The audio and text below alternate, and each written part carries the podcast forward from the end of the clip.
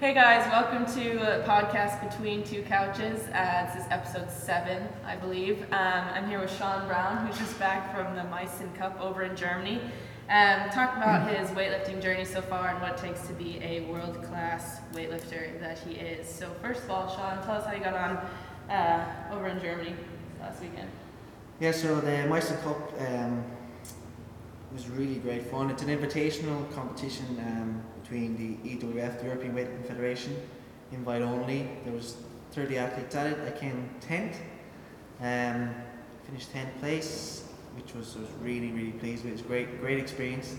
I snatched for 42, three kilos off my best, and I clean and jerked 172, which was a kilo PB, uh, national record. The total 314 was also a national record and a four kilo PB. So it was great, and I finished top 10 among some of the top athletes. There was Spanish, French, Italian, Polish, Latvian, European champion was there, and it was just a really great experience. The this weightlifting scene in Germany is is pretty unique. There are beer trucks outside, and they're selling frankfurters and hot dogs, and the um, the crowd was packed. And on the halfway, I thought this was really funny. On the halfway state mark between the snatch and clean and jerk, the competition there's usually a break, it's about ten minutes. There was a thirty minute break, and because the crowd was so was old people, they played bingo.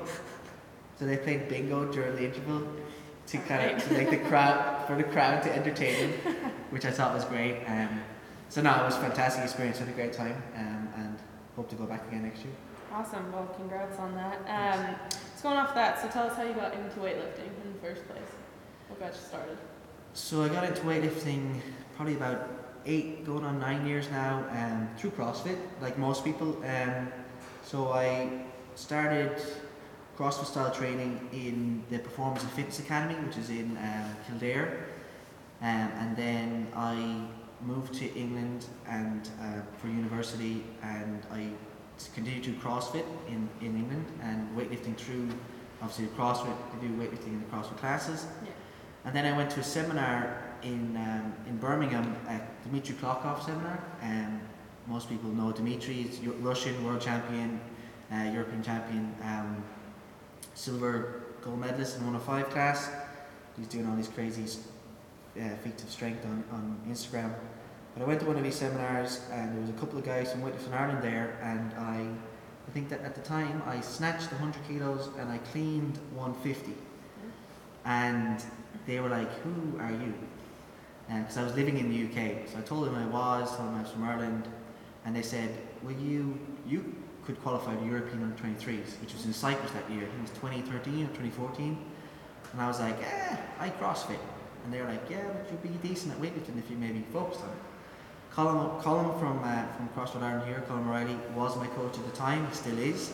Um, and we were we were doing CrossFit style stuff at, the, at that time. And I said to Colin, I said, Colin, these guys say I could good at weightlifting, what do you think? And he was like, alright, let's give it a shot. Qualified for European on 23s, went to Cyprus, competed, snatched 117, clean and jerked 153, and I never looked back. So that's what four, going four and a half, five years now since I kind of made the transition from CrossFit to weightlifting only. Awesome. Um, so what are you? What are the struggles that you face in weightlifting?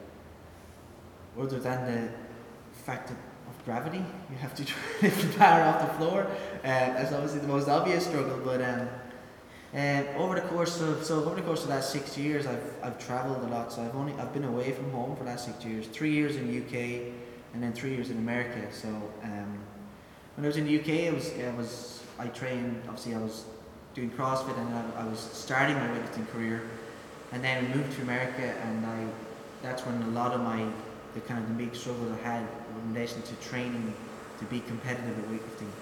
Um, I started managing a gym, set up a weightlifting club in America in Atlanta, um, had our first child, and all those kind of like they just take toll on your time. So I couldn't train as much as I wanted to. Um, so that was the biggest struggle for me. I was was trying to kind of stay as as kind of interested in the sport and keep my goals in mind, but obviously not get too frustrated because I wasn't able to train like a full time athlete Right. because I had to do intros and on ramps and coach classes and change nappies and we're running off four hours sleep and all these things that um, come with moving to a different country, having no family support and Yeah, having your first child while trying to be somewhat competitive as an athlete. So that was the biggest struggle for, for me um, in my career, career so far, I'd say. Yeah, so um, it sounds like you had a lot to deal with. So how did you overcome those struggles? Like, what was your mindset during all of that? Yeah, so I was re- reflecting on this actually the weekend after Meissen, the Meissen Cup. Over that period, I, I mean, there was times when I used to train maybe three or four hours. Uh, that's the guys next door. Three or four hours a week, and it would all be again. I might be able to do some pulls, some squats, and that'd be it. I'd have 45 minutes to an hour in between the rest of my life Yeah. and so a lot of it was um, just kind of self-belief and Colin also played a massive role in, in, in giving me the self-belief to be able to achieve the goals that I wanted to achieve because in that time period, I don't know if most people watching this know, but I lifted the European seniors. I snatched 140, a clean and jerk 170, which were personal best at the time.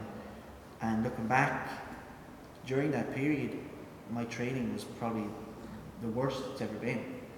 Like I never, I didn't train that often. I might have had maybe a six week, six to eight week period where I actually could do some training before Europeans, and none of that. Before that was like just life taking over. So self belief. Some people might say cock, cockiness or whatever, but you have to. Um, I felt that you know I've I've believed in myself and um, that I can achieve these things and kind of just kept that kept that mindset and whatever obstacle just came, I just keep pushing through it and and it's it's come good so far.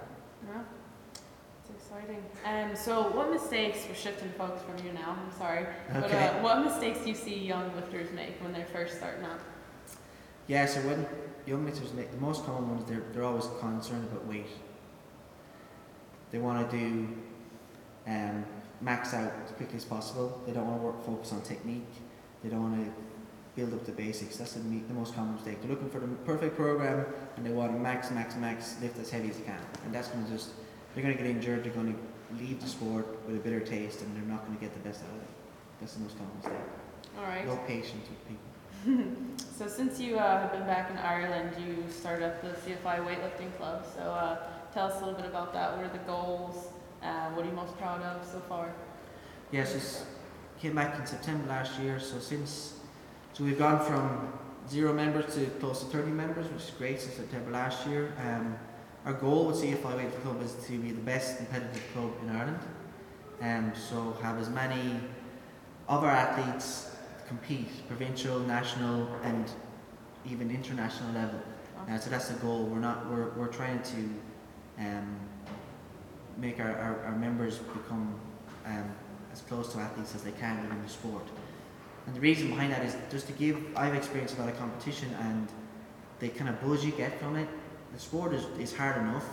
The daily grind and squats and pulls and snatches to give people that kind of experience of this the, the, the stage and, and and the buzz of that. It gives people the spark to stay in the sport. So that's what I think is important. To, so that's our goal: be the best competitive um, club in Ireland. And the, the things I'm most proud of at the moment is the the team atmosphere we have, um, and we've got, we've had some athletes that have achieved some great things already. We've got Masters national record holders, national champions, two athletes going to European Masters um, championships in Budapest in June, and I mean we've achieved all this in was it, is it six months? Yeah. Or just a little bit less. Yep. Um, which is fantastic, and I've got a lot of I've got a couple of new athletes that have come from no weightlifting background that are are going to step onto the stage soon, and they're going to be like they're going to blow people away. So I'm excited with that. So I mean, I'm very proud of what we've achieved so far, and we're just going to continue to grow in that fashion. Awesome.